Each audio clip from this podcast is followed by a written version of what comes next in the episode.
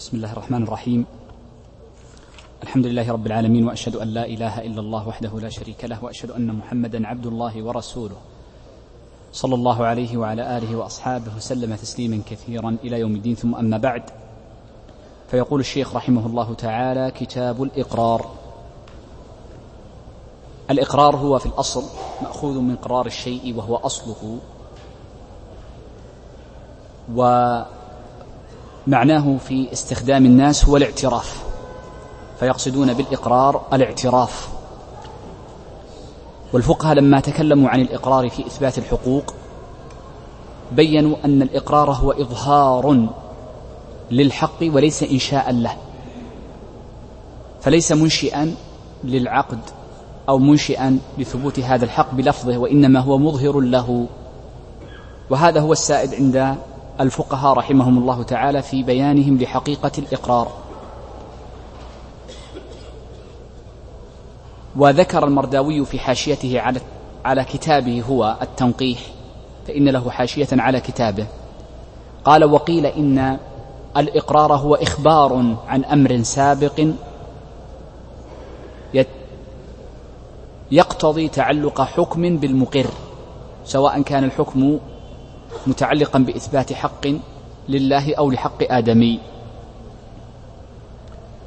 والفقهاء يقولون إن الإقرار آكد من الشهادة، ولذلك فإن المدعى عليه إذا أقر بالحق فإنه لا تسمع الشهادة بعد ذلك، لأنه أقوى في الإثبات وأدل على المعنى.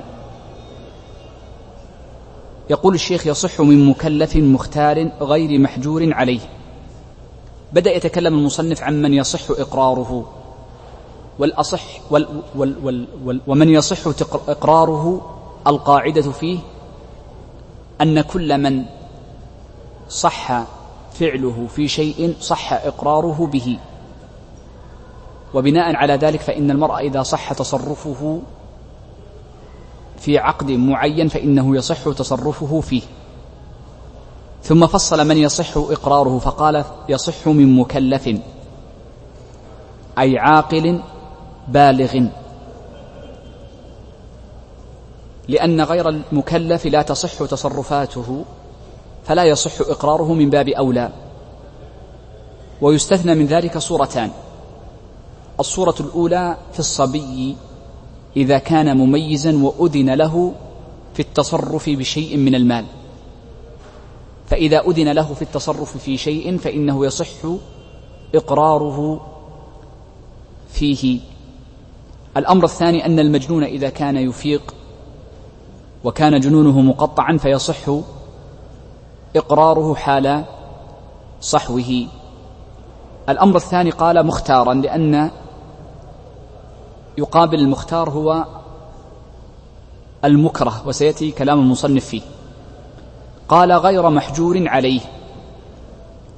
المرء يحجر عليه لأحد أمرين، إما لحظ نفسه أو لحظ غيره، فما كان لحظ نفسه فإنما هو لأجل السفه، وما كان لحظ غيره فإنه لأجل الفلس. وهذا المحجور عليه لحظ نفسه أي لأجل السفه فإنه لا يصح إقراره مطلقا، وأما المحجور عليه لحظ غيره لأجل السفه لأجل الفلس فإنه يصح إقراره، ويكون إقراره في ذمته ولا يكون في المال الذي حجر عليه فيه. إذن كلام المصنف هذا يحتاج إلى تقييد، فليس كل محجور عليه لا يصح إقراره، بل المحجور عليه لأجل الفلس يصح إقراره، ويكون إقراره في ذمته ولا يكون في المال المحجور عليه فيه، وهذه سبق الحديث عنها في باب الحجر.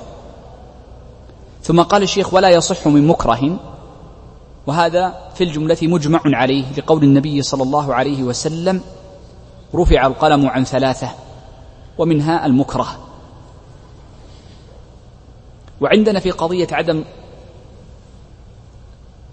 صحة الإقرار من المكره مسألتان: المسألة الأولى فيما إذا أكره على شيء فخالف إقراره ما أكره عليه، فما الحكم؟ نقول هذه لها صورتان. الصورة الأولى أن يكره على شيء فيفعل شيئا مخالفا لما أكره عليه، يعني يفعل شيء، أن يكره مثلا على تصرف معين، على إقرار بشيء، فيقر بأمر آخر مختلف عنه تماما، فيقال له مثلا أقر ببيع هذا البيت، فأقر بهبته، إذن أقر بشيء آخر مختلف عن ما أكره على الإقرار به، فإنه حينئذ يقولون إن أقر بشيء مختلف عما أكره عليه فلا يصح إقراره، عفوا فيصح إقراره، يصح إقراره مطلقا، لأنه أمر بشيء فأقر بخلافه، سواء كان الذي اختلف هو من جهة العقد أو من جهة الجنس أو من جهة النوع،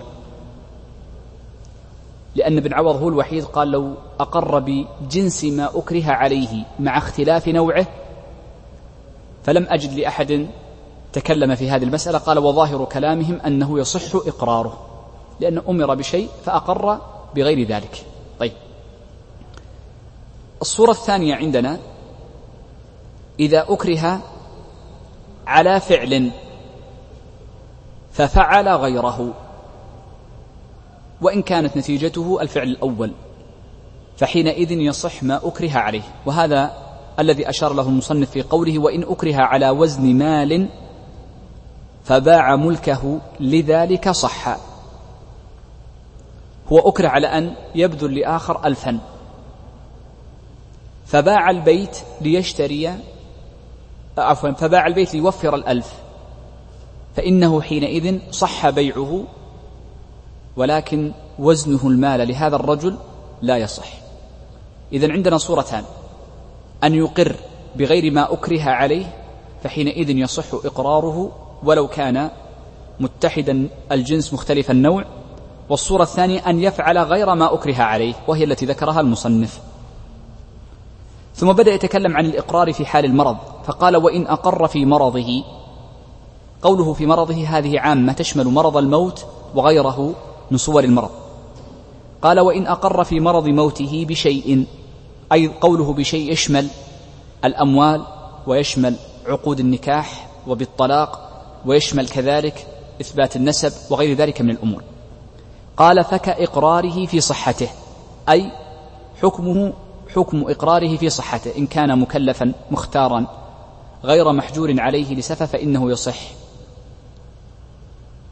والسبب في ذلك أن المرض ليس بمؤثر في التصرفات فيكون حكمه حكم غير المحجور عليه، وعلى ذلك فإنه يصح إقراره بمال ويصح إقراره بوارث ويصح إقراره بنكاح ويصح إقراره بطلاق ويصح إقراره بحد يوجب عليه عقوبة. إذن جميع الأقارير تصح من المريض سواء كان المرض مرض موت أو غيره. وإن كان هذا الإقرار يقتضي تصرفا في المال فإنه يكون من رأس المال، بخلاف الهبات، فإن الهبة وهو عقد تبرع ليس عقد إقرار، وإنما عقد تبرع أنشأه في مرض موته، فإن الهبات تكون من الثلث.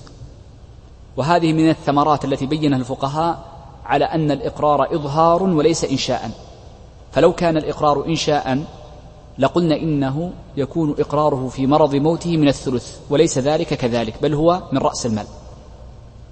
قال إلا في إقراره بالمال لوارث فلا يقبل. هذه من الصور المستثناة التي لا يقبل فيها الإقرار في مرض الموت لوجود التهمة في حق هذا الرجل، والمراد بالتهمة تهمة المحاباة، أي أنه سيحابي بعض الورثة دون بعض. فقال إلا في إقراره بالمال لوارث، كأن يقر أن في ذمته دين لأحد الورثة طبعا ولا بينة، أو أن يقر أن في ذمته قرض لأحد الورثة، وهكذا من أسباب الديون. قال فلا يقبل إقراره، لا نقول إنه لا يصح، وإنما نقول إنه لا يقبل، لأنه قد يصح إذا وجدت البينة أو جاءت الإجازة من الورثة، فإنه حينئذ يصح. قول المصنف إلا في إقراره بالمال يخرج لنا أن كل إقرار من المريض لورثته بغير المال تصح ولو كان في مرض الموت. ومثلوا ذلك قالوا فيما لو أقر لبعضهم بنسب أو أقر لبعضهم بحرية، وهكذا من الأمور المتعلقة بذلك. ثم قال وإن أقر لامرأته بالصداق فلها مهر المثل بالزوجية لا بإقراره. لو أن زوجا أقر في مرض موته أن لفلانة الصداق لأنه تزوجها وذكر مبلغا معينا قد يكون قليلا وقد يكون كثيرا، قال فلها المهر بالزوجية لا بإقراره، فيكون لها مهر المثل، لأن إقراره في الحقيقة هو إقرار لوارث وهي الزوجة، وإنما يثبت لها الدين الذي ثبت بالزوجية فقط. قال ولو أقر أنه كان أبانها في صحته لم يسقط إرثها، وهذه متعلقة بطلاق الفار الذي سبق الحديث عنه. صورة ذلك أن يأتي رجل في مرض موته فيقول تزوجت هندا وأمهرتها 100,000 وكنت قد طلقتها، فهذا الإقرار منه هو إقرار بالزوجية وإقرار بالمهر وإقرار بالطلاق.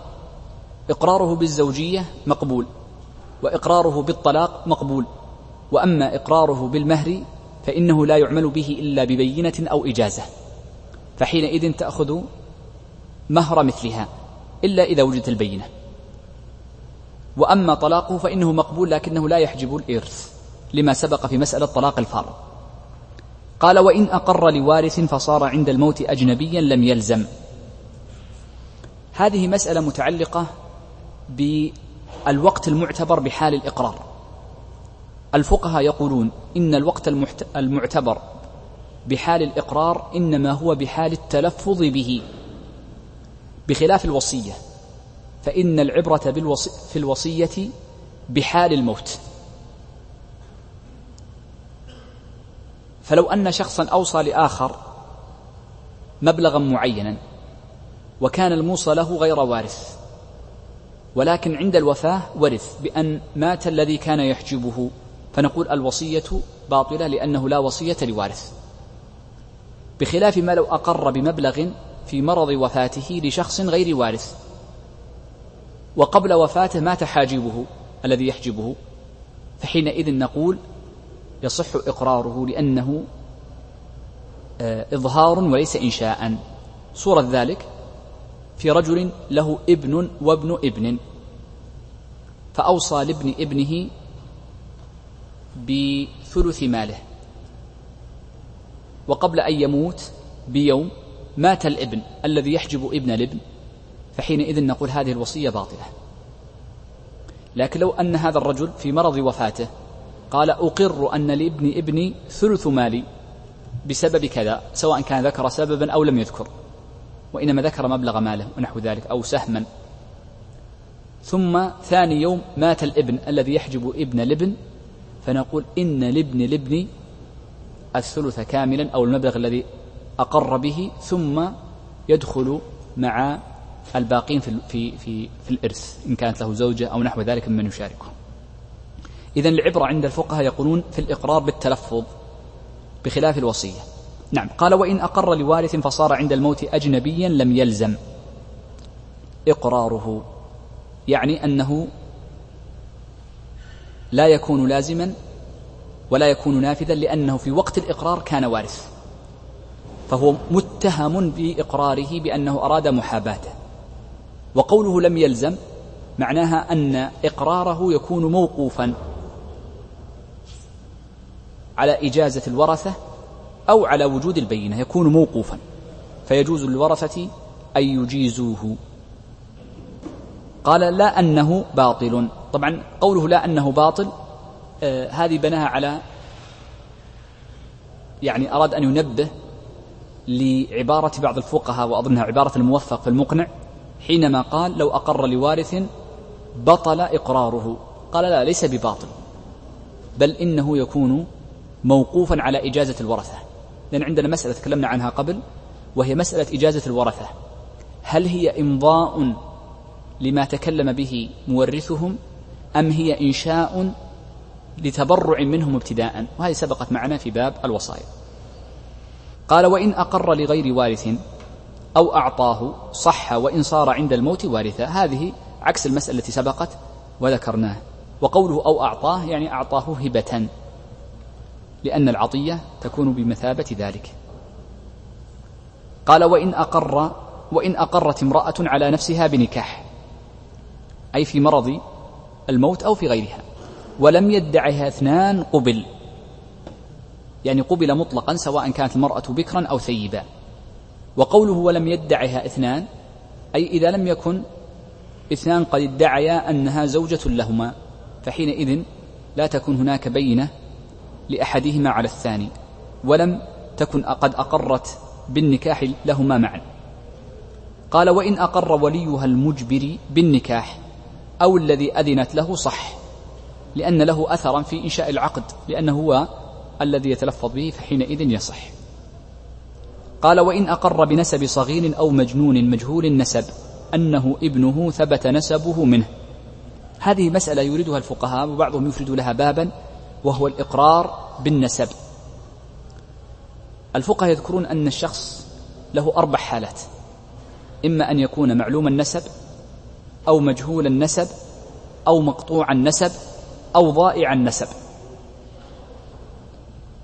فمعلوم النسب هو الذي ينسب لأب، ومجهوله هو الذي لا يعرف أبوه ولا يعرف سبب ولادته، ومقطوعه هو الذي ألغى الشارع سبب ولادته كأن يكون ابن زنا ونحو ذلك، وضائع النسب هو الذي ادعاه اثنان في صغره، كان مجهول النسب فادعاه اثنان ولا بينة في ترجيح أحدهما على الآخر، فحينئذ يكون ضائع النسب بين هذين الاثنين، ولا يجوز لثالث أن يستلحقه، وإنما على روايتين، هل يقرع بينهما أو إذا بلغ فإنه يخير بينهما، أو إذا وجدت قرينة كالقافة ونحوها. إذن عندنا الشخص لا يخلو من 4 حالات. هنا يتكلم المصنف، وهنا تذكر هذه المسألة، وهي مسألة مجهول النسب. مجهول النسب هو الذي لم يعرف سبب ولادته، لا يعرف أنه من سبب ملغي، ليس ابن زنا ولا ما يلحق بابن الزنا، وإنما وجد في فلاة كاللقيط مثلا وهكذا. إذن المراد بمجهول النسب هو الذي لا يعرف سبب ولادته. إذا وجد مجهول نسب فاستلحقه شخص، أنا سأتكلم عام ثم سأذكر أرجع لكلام المصنف، لأن المصنف ذكر صورة من صورتين. إذا استلحق شخص مجهول النسب فإنه يصح استلحاقه ب3 شروط. الشرط الأول أنه لا بد أن يكون هذا المجهول لم يستلحقه رجل آخر، إذ لو استلحقه رجل آخر فيكون حكمه حكم ضائع النسب، إما تقدم البينات كالقافة ونحوها، وإما أن يخير، وإما أن يقرأ. هذا الشرط الأول. الشرط الثاني أنه لا بد أن يمكن عقلا وعادة استلحاقه به، فلو أن رجلا ابن 50 استلحقه آخر ابن 40 لا يصح، بل ابن 40 إذا استلحقه رجل يبلغ 45 لا يصح، لأنه لا يمكن عادة ابن 5 أو 6 أو 7 إلى 10 في الغالب أن ينجب ولدا. هذا الإمكان العقلي. الإمكان العادي قالوا لو استلحق مشرقي ابنا ولد في المغرب ولم تجري العادة انتقاله إليه فحينئذ لا يصح استلحاقه. إذن هذا الشرط الثاني. الشرط الثالث أنه لا بد أن يصدقه مجهول النسب الذي أقر بنسبه إذا كان عاقلا بالغا، وأما إن كان غير عاقل ولا بالغ بأن كان مجنونا أو صبيا فلا يلزم تصديقه، بل يثبت نسبه لمستلحقه بمجرد استلحاقه. وإن عقل المجنون وبلغ الصبي فلا عبرة بإنكاره، لا ينظر لإنكاره، لأنه في العبرة بوقت الإقرار، وقت الإقرار كان مجنونا أو صبيا فحينئذ يصح استلحاقه. إذن هذه الشروط الثلاثة. طيب، هنا ذكر المصنف صورة واحدة، وهي إذا كان المقر صغيرا أو مجنونا، ولذلك قال وإن أقر بنسب صغير أو مجنون، يفيد ذلك أنه لا يشترط رضاه ولا يشترط تصديقه، ما نقول رضاه وإنما نقول لا يشترط تصديقه. وإن أقر بنسب صغير أو مجنون، مجهول النسب، عرفنا من هو مجهول النسب، أنه ابنه. قوله أنه ابنه هذه مسألة مهمة في قضية الاستلحاق. الفقهاء يقولون لا يجوز للشخص أن يستلحق إلا اثنين فقط، أن يستلحق أباه أو أن يستلحق ابنه، وغير هذين الاثنين ليس له حق أن يستلحق غيرهما، مثل أن يستلحق جد أو يستلحق ابن ابن أو يستلحق عم ونحو ذلك، فكل هذا لا يسمى استلحاقا. الذي يستلحق إنما هو الأب فيستلحق هذا الابن فينسب إليه، والابن قد يستلحق هذا الأب إذا كان مجهول النسب لا يعرف من هو الأب، لكن مجهول النسب إذا استلحق أبا معلوم النسب ما يصح، فيجب أن يكون الأب مجهول النسب فحينئذ يصح ويستلحقه. قال إذا استلحق أنه ابنه ثبت نسبه منه، وحينئذ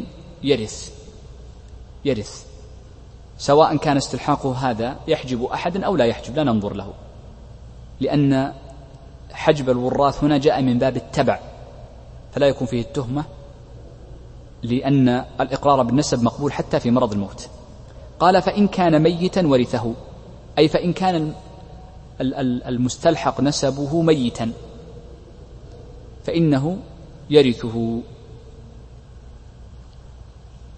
كما لو أن رجلا لقيطا مات ولا يعرف له نسب لكونه مجهول النسب، فجاء رجل وقال إن هذا اللقيط ابني، نقول يصح بالشروط الاثنين السابقة، لأن الثالث التصديق غير موجود لأنه قد مات ما لم يدعه أحد آخر غيره، والأمر الثاني أنه لا بد من الإمكان العقلي والعادي، وحينئذ يرثه حين ذاك. آخر جملة في هذا الفصل الذي أورده المصنف، وهو بدأ يتكلم المصنف عن موضوع مختلف تماما، وهو ما الذي يحصل به الإقرار. الإقرار يحصل بأمرين، إما أن يحصل باللفظ الدال ابتداء على الإقرار، أو أن يكون من باب الإجابة، بأن يتكلم المدعي فيقول أدعي بكذا وكذا فيجيبه بكلمة، هذه الكلمة تدل على إقراره بما ادعاه المدعي. وعندنا قاعدة تستخدم استخداما أصوليا وفقهيا، فقهيا هنا وأصوليا في تطبيقها على أحاديث النبي صلى الله عليه وسلم، وهو أن الجواب معاد في السؤال. إذن بدأ يتكلم المصنف عن الشيء الذي يحصل به الإقرار، فقال وإذا ادعى على شخص بشيء، يعني شخص ادعى على شخص آخر بشيء معين، بمال أو بعين ونحو ذلك، فصدقه صح، أي صح إقراره. تصديق المدعى عليه قالوا لها صيغ، من الصيغ التي ذكرها أهل العلم أن يقول بعد الدعوى نعم، فمجرد أن يقول نعم قالوا هو يسمى إقرارا بما ادعاه، إلا طبعا أن يدعي أنه قصده بنعم أي أعد الكلام، فهذه مسألة أخرى. وهذا في كتاب الله عز وجل في إقرار أهل النار، فهل وجدتم ما وعد ربكم حقا؟ قالوا نعم، هذا إقرار منهم بصدق ما وعدهم الله عز وجل.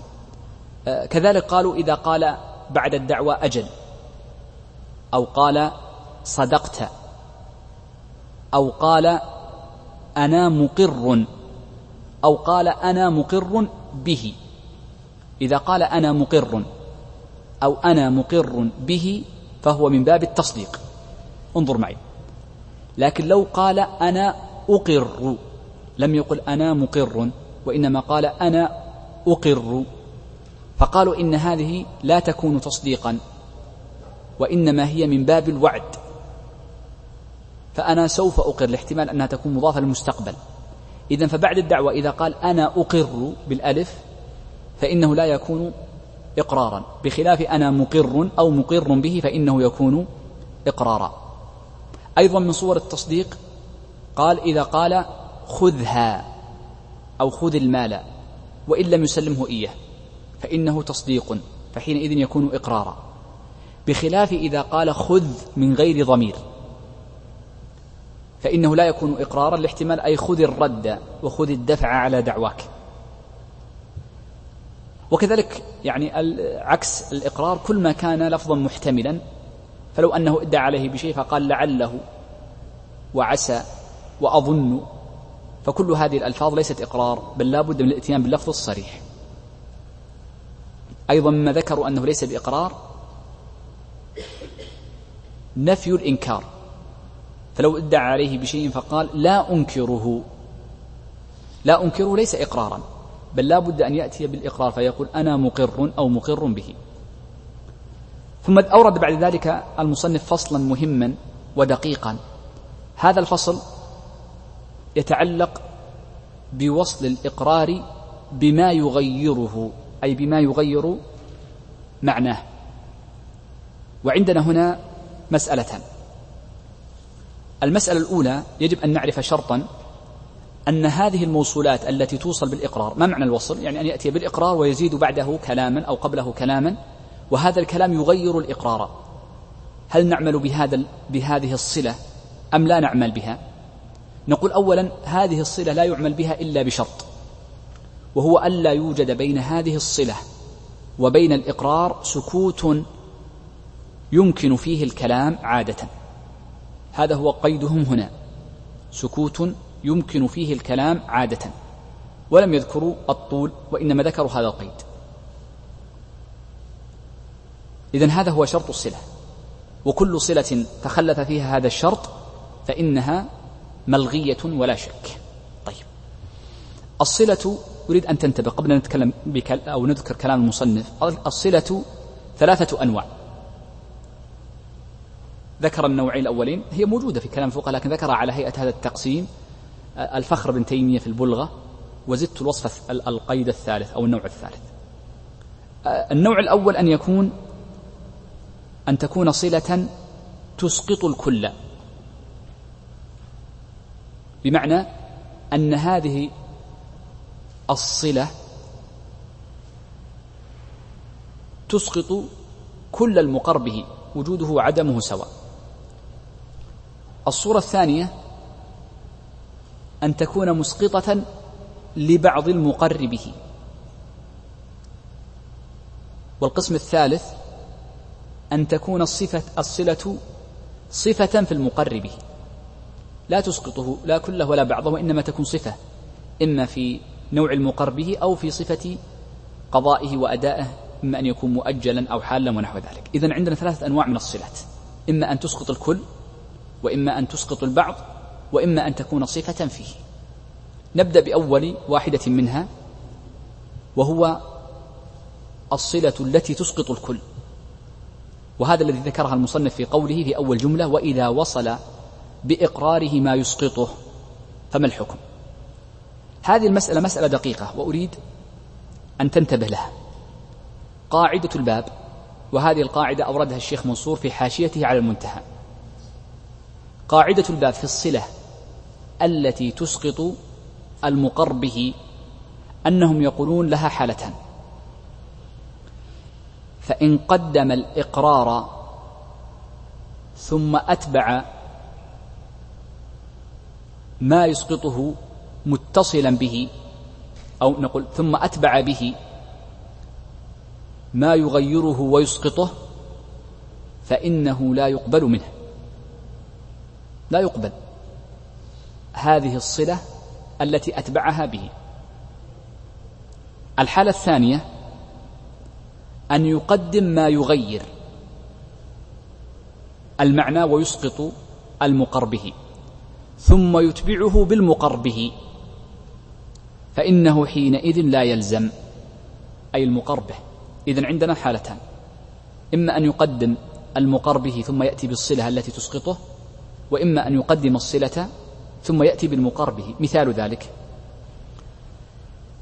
لو قال ادعى عليه ب1000 فقال له علي 1000 من ثمن خمر، أو أقر ب1000 من ثمن خمر، فقدم الإقرار وأخر الصلة التي تسقطه وهو ثمن خمر، لأن ثمن خمر هذا تسقط، لأن معناها أن العقد باطل، لأن الخمر ليس مالا وقيمته ليست بمال.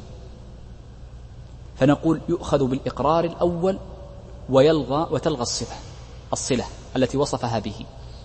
لماذا ألغيناها؟ لأن هذا بمثابة الرجوع عن الإقرار، والرجوع عن الإقرار في حقوق الآدميين غير مقبولة، ولأنه أتى بجملتين تتناقضان: أقر بالمال ثم أقر بكونه ليس مالا لأنه من ثمن خمر مثلا، فلا يصح. انظر المثال الثاني. المثال الثاني أن يقول له علي من ثمن خمر 1000 ريال، فقدم ثمن الخمر على المبلغ، فحينئذ هنا يصح الرجوع. هذا هو ضابطه، وذكره بعض المتأخرين بهذه الهيئة. طيب، يستثنى من ذلك صورة واحدة سيوردها المصنف بعد قليل. طيب، يقول الشيخ، نذكر هذا ثم سأرجع بعد قليل في النوع الثاني والثالث لأنها بعد كلام المصنف. يقول: إذا وصل بإقراره ما يسقطه، مثل أن يقول علي 1000 لا يلزمني، فإنه حينئذ ونحوه لزمه 1000، يعني أن يقول علي 1000 لا يلزمني، أو علي 1000 من ثمن خمر مثلا، أو يقول علي 1000 إلا 2000، لأن 1000 تسقط 1000 بالكلية، لا تسقط البعض وإنما تسقط الكل. فحينئذ نقول تلغوا هذه الصلة ويعمل بالإقرار الأول لأنه بمثابة المنكر له. المصنف لم يذكر الصورة الثانية، وهو إذا قدم ما يسقط على الإقرار، ولكن يذكرها الفقهاء في الكتب التي تكون أوسع من كلام المصنف، فلا بد من ذكر القسمة كاملة. هناك استثناء أورده المصنف أريد أن ننتبه له. يقول: وإن قال كان له علي وقضيته. انظر هذه الجملة. طبعا قوله كان، ذكر الفقهاء كلهم جميعا أن عبارة كان ليست لازمة، ذكر في التنقيح وفي الإقناع والتوضيح وغيرها، سواء وجدت كان أو ليس لها وجود لا أثر لهذه الجملة. لكن انظر، تأمل معي هذه الجملة. يقول: كان له علي 1000، لا بد أن يذكر المبلغ، كان له علي 1000 وقضيته. قال: فقوله مع يمينه، فهنا أخذنا بقوله ولم نأخذ بإقراره، قوله أنه قضاه، مع أننا لو طبقنا القاعدة السابقة لقلنا إنه يجب أن تلغوا هذه الصلة، لأنه قدم الإقرار كان له علي 1000 وقضيته، فيجب أن تلغوا هذه الصلة. هذه الصورة استثناها فقهاؤنا لورود الأثر بها، فقد جاء أن الإمام أحمد استدل على هذه الصورة بعينها بأثر قد ورد عن ابن مسعود رضي الله عنه. أعيد فهم هذه المسألة. قوله كان له علي 1000 فقضيته، على القاعدة المفروض أنه يعتبر إقرار بال1000، وقوله فقضيته أو وقضيته منفصلة فتلغوا، لكن هذه استثنيت. لماذا؟ للأثر. ومن حيث المعنى قالوا لأن هذه الجملة ليست إقرارا،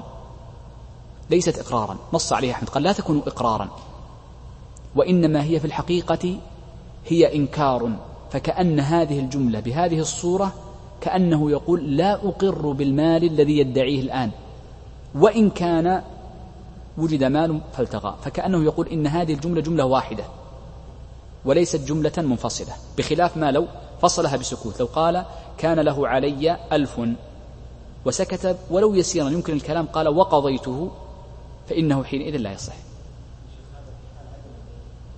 الكلام كله في حال بينه سيذكر المصنف. كل هذا الكلام في حال عدم البينة، لأن في الصورة الأولى إذا وجد الإقرار مع عدم البينة يؤخذ بإقراره، في هذه المسألة هي المستثنى. طيب، إذن فقال فقوله مع يمينه، أي فقول المدعى عليه أنه قصد بهذه الكلمة الإنكار ولم يقصد بها الإقرار ما لم تكن بينة. طبعا إن وجد بينة فإنه يعمل بها أو يعرف السبب، وسنذكره بعد قليل. إذن أنا أريد أن نعلم أن هذه الجملة تختلف عن الجمل السابقة للأثر، ولأنها اعتبروها كجملة واحدة، ونص أحمد على أن هذه اللفظة وما شابهها إنما هي إنكار وليست إقرارا، حقيقتها والنظر إليها أنها إنكار. طيب، يقول الشيخ ما لم تكن هناك. طبعا قال فقوله مع يمينه، لماذا قلنا مع يمينه؟ لأنه مدعى عليه، فهو في حقيقة كالمنكر، والمنكر اليمين على البينة على المدعي واليمين على من أنكر، فهو في حقيقة منكر، فلم نقل إنه مقر، وإنما نقول إن لفظه هذا لفظ إنكار فتجب عليه اليمين. قال ما لم تكن هناك بينة، وهذا واضح، فإن قوله ما لم تكن هناك بينة يدل على أن الحكم يكون بالبينة حينئذ، والبينة يحكم بها وإن وجد إنكار. قال أو يعترف بسبب الحق. شوف هذا القيد وهو قول أو يعترف بسبب الحق ليس موجودا في المقنع أساسا، وإنما أورده القطيع في شرحه للمحرر، ثم أورده بعده المصنف في حاشيته على التنقيح، ثم تبعه المتأخرون. يقول صاحب الشيخ موسى في حاشيته على التنقيح، يقول لأنه إذا ثبت سبب الحق ما هو؟ بأن يقول مثلا كان علي 1000 بسبب عين اشتريتها، بسبب بضاعة ما اشتريتها منه، فإنه حينئذ لا بد من إعمال إقراره. قال الشيخ موسى قال لأننا إن لم نقل بهذا، أي بإعمال إقراره، كان كل من عنده حق من ثمن مبيع أو غيره يمكنه أن يقول قضيته، ثم حينئذ تضيع الحقوق ولا يمكن ثبوتها. هو يقول وصدق في إقرار، قال نعم قضيته. ولذلك يقول إن هذه المسألة من المسائل التي انفرد بها فقهاء الحنابلة، يعني خلاف ما ذكر هذا القيد الذي أورده المصنف وهو أن يعترف بسبب الحق، وهي من المسائل 5 أو 6 التي قيل يجب على الحنبلي ألا يقضي بهذه المسألة. هناك مسائل 5 أو 6 قيل إن الحنبلي مر عليهم مسألتين ذكرت لكم منها الخلع، وذكرت لكم أظن ثاني نسيت، هذه منها. يقول إن الحنبلي لا يقضي بها، إذ لو قضى بها، وهو أن قوله له علي الحق الفلاني وقضيته أنه يعتبر إنكارا ولا يعتبر إقرارا، تضيع به حقوق كثيرة. طبعا استثناها فقهاء الحنابلة قلت لكم لأجل الأثر، فقيدها المتأخرون مثل القطيع وغيره بهذا. طبعا هذه المسألة التي قالوا إنه لا يقضي بها حنبلي ذكرها ابن هبيرة، قال ولا ينبغي لحنبلي أن يقضي في هذه المسألة. عرفنا النوع الأول من الصلة، وهي الصلة التي تسقط الكل. النوع الثاني من الصلة لم يورده المصنف، وإنما أورد الثالث. النوع الثاني من الصلة وهو الصلة بالاستثناء، كأن يقول له علي 1000 إلا كذا. والاستثناء يصح، لابد أن نذكر الاستثناء وإن لم يرد المصنف لأهميته. الاستثناء يصح صلته ولكن ب3 شروط. الشرط الأول الذي تقدم وهو ألا يسكت سكوتا يمكن الكلام فيه. الأمر الثاني أنه لابد أن يكون المستثنى نصف المستثنى منه أو أقل، فلو قال له علي 1000 إلا 500 صح، لكن لو قال له علي 1000 إلا 600 نقول لم يصح الاستثناء ويكون إقرارا بال1000، فلا بد أن يكون الإقرار بالنصف فما دون.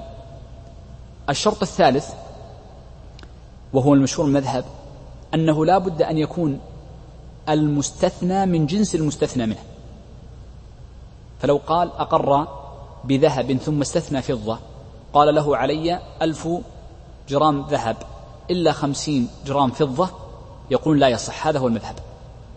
والرواية الثانية عند بعض المتأخرين ورجحها الشويكي وغيره أنه يصح ولو كان من غير جنسه فينظر للقيمة حينئذ، فينظر للقيمة.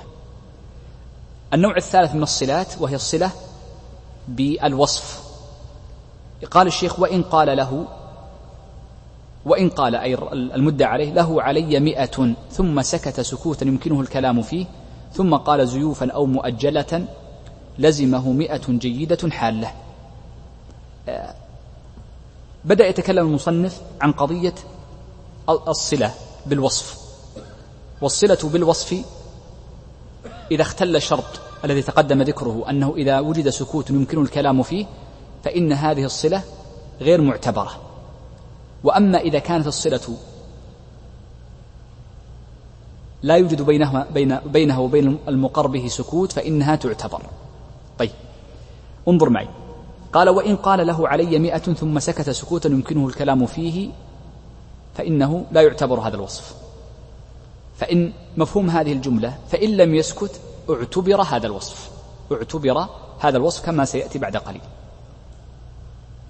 قوله زيوفا، كلمة زيوف ما معناها؟ قيل إن الزيوف هي التي فيها عيب فتكون رديئة بعيب فيها، وقيل وإن كان هذا ليس مرادا ذكر في حواشي الإقناع أن المراد بالزيوف هي التي تكون مطلية بالزئبق فإنه حينئذ تسمى زيوفا. قال ولا نعرفها نحن وإنما تكون عند من قبلنا. قوله أو مؤجلة يعني قال لك 100 لكن ليست الآن حالة وإنما تكون مؤجلة بعد ذلك. يقول لزمته 100 جيدة حالة بمعنى إذا وجد الفاصل بين الصلة والموصول. قال وإن أقر بدين مؤجل فأنكر المقر له الأجل فقول المقر مع يمينه. انظر هنا الإقرار بصفة وهو التأجيل ولكن من غير وجود السكوت الطويل الذي يمكن الكلام فيه. هناك لما قال أقر بال1000 مؤجلة لم يقبل التأجيل، ولكن هنا أقر بها مؤجلة من غير سكوت. قال وإن أقر بدين مؤجل كان يقول إلى شهر أو إلى سنة ونحو ذلك فأنكر المقر له، أنكر التأجيل، هنا ثبت المال لكن بقي الدعوة في التأجيل، فأنكر المقر له الأجل فقول المقر بيمينه، لأنه هو المقر والبينة جاءت من طريقه، والأصل أن التأجيل فيه رفق والحلول فيه يعني زيادة تكليف عليه فيكون منكرا للحلول فحينئذ يكون حكم المنكر. أيضا ذكر مثالا آخر مصنف بعض الصلة فقال وإن أقر أنه وهب أو رهن وأقبض، يعني قال أنا أقر لك بهذه السيارة التي ادعيتها ولكني بصلة من غير سكوت، ولكني وهبتها لمحمد وأقبضته إياها لكي يكون الهبة لازمة، أو رهنتها وأقبضتها. إذن فقوله وأقبض أي أقبض في الرهن وفي الرهن. قال أو أقر بقبض ثمن أو غيره، يعني في غير المسألة في عموم القبض، ثم أنكر القبض بعد ذلك فقال ما قبضت أي الثمن وغيره، أو ما أقبضت العين الموهوبة والرهن لغيري. قال ثم أنكر القبض سواء كان قبض لنفسه أو إقباض لغيره. طبعا هنا الكلام كله ولا بينة بينهما. قال ولم يجحد الإقرار، يعني ولم يجحد الإقرار الأول بل ما زال مستمرا عليه، وسأل إحلاف خصمه فله ذلك. قالوا لأن العادة عند أهل العلم أنه يجري الإشهاد على العقد دون الإشهاد على القبض، ولذلك فإنه يقبل سؤاله الإحلاف في قضية الإقباض. ثم قال الشيخ وإن باع شيئا أو وهبه أو أعتقه أو أقر أن ذلك كان لغيره لم يقبل قوله على المشتري. هذه من الصلة التي تسقط الإقرار بالكلية، وهو أن يقر بالشيء ثم يقر ببيعه أو هبته. قال وإن باع شيئا أو وهبه أو أعتقه ثم أقر أن ذلك كان لغيره، يعني بعد البيع لم يقبل قوله أي على المشتري، لأنه إذا قبل قوله فإنه يكون من باب الإقرار على الغير ويكون متهما بإفساد مال غيره بهذا الإقرار. قال ولم ينفسخ البيع ولا غيره مما في معناه كالهبة والعتق وغيره، لأن المشتري حقه تعلق بالعين المباعة فلا ينفسخ إلا برضاه. صورة هذه المسألة بسرعة: رجل باع آخر عينا ثم بعد بيعه إياه هذه العين أقر على نفسه، قال هذه العين المباعة ليست لي وإنما هي لفلان من الناس. إذن أقر أن ذلك أي العين المباعة كان لغيره، معنى ذلك أن بيعي لك هذه العين بيع باطل، لأنه بيع لعين مستحقة والمال المستحق لا يصح بيعه. هذا هو مؤدى الإقرار.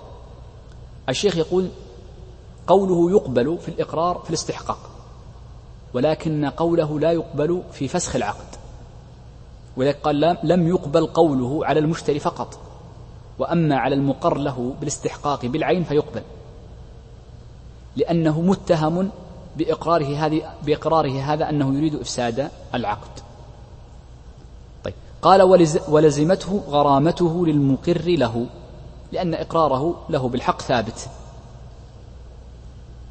فكأنه أقر بثبوت الحق، فحينئذ يلزمه قيمته إن كان قيميا أو مثله إن كان مثليا. قال وإن قال لم يكن ملكي ثم ملكته بعد وأقام بينة قبلت. نفس الصورة هذه: من أقر باع لآخر عينا، كنقول سيارة مثلا، ثم قال إن هذه وقت بيعها لك لم تكن في ملكي، لكن بعد بيعها لك دخلت في ملكي. قال لم تكن في ملكي ثم ملكته بعد، فإنه لا يقبل كلامه هذا إلا ببينة، لا يقبل إلا ببينة. قال وأقام بينة قبلت، أي قبلت